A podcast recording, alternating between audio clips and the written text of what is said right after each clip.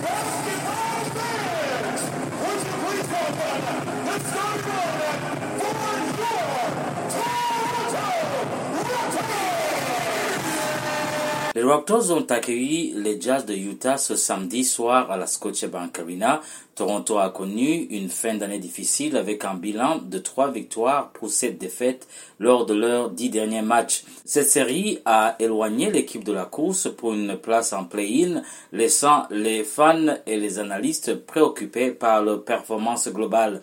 Pourtant, il y a des éclairs de brillance, notamment grâce à Pascal Siakam et Scotty Barnes, qui ont joué à un niveau digne de All-Star. Malheureusement, leurs efforts ont été éclipsés par des problèmes offensifs persistants de l'équipe et les défaites contre les équipes de Toronto ont dû en théorie dominer.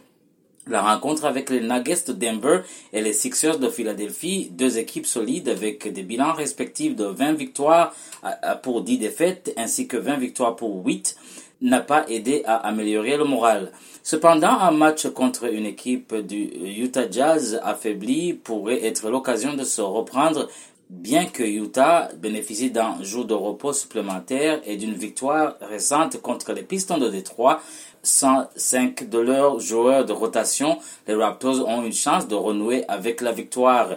Ce match était aussi remarquable pour une autre raison. C'était la première fois que Toronto accueillait Kelly Olynyk à la Scotiabank Arena depuis sa performance remarquable avec l'équipe canadienne lors de la Coupe du Monde FIBA où il a contribué à la médaille de bronze de son équipe. Les Raptors de Toronto donc sont à un carrefour important de leur saison. Une victoire contre euh, Utah Jazz pouvait être le catalyseur nécessaire pour renverser la vapeur et remettre l'équipe sur la voie du succès. Un jalon important pour Pascal Siakam des Raptors qui a joué 500 matchs en carrière. Il rejoint aussi les légendes telles que DeMar DeRozan et Kyle Lowry. C'était une soirée mémorable pour lui.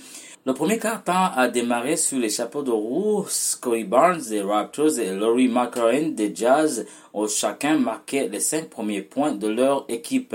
Barnes a été particulièrement impressionnant, marquant 13 des 17 premier point des Raptors.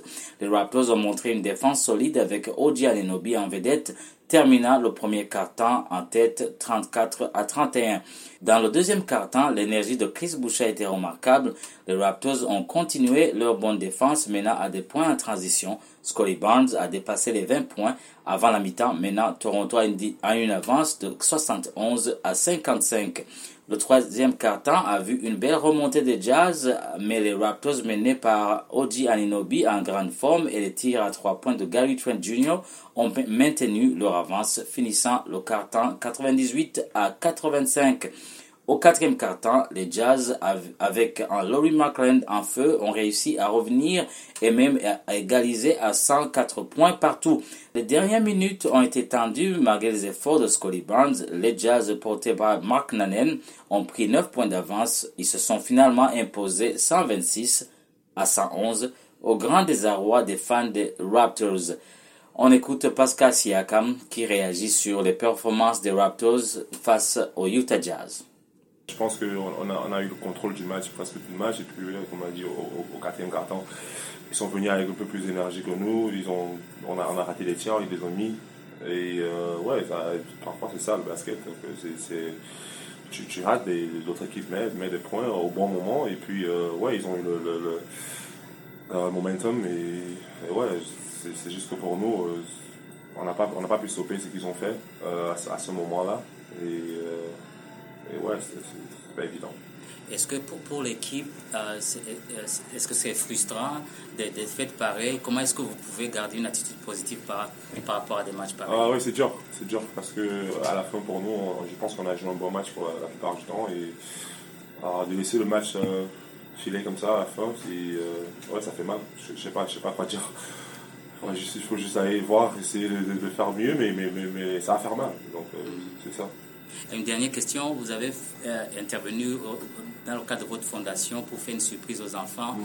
Euh, quelle est l'importance pour, pour toi d'avoir un impact dans la communauté chez les enfants grâce à votre fondation? Ah, Oui, ça fait, ça, c'est, très important pour moi. Euh, bien sûr, la fondation, quelque chose que j'ai commencé à l'honneur de mon père. Et il a toujours aidé les gens. Donc pour moi, de, pouvoir faire ça à ma position, c'est quelque chose que je prends vraiment au sérieux. Et euh, ouais, ça fait plaisir. Ici, euh, à Toronto, ça fait, ça fait ma huitième année, donc euh, je fais partie de la communauté, la communauté et chaque fois que je, peux faire ce que je peux pour la, jeunesse et essayer d'aider, euh, c'est toujours euh, ma priorité. Les Raptors auront l'occasion de se racheter le mercredi 27 décembre à Washington. C'était Patrick Bizindavi pour Shock FM à la Scotiabank Arena.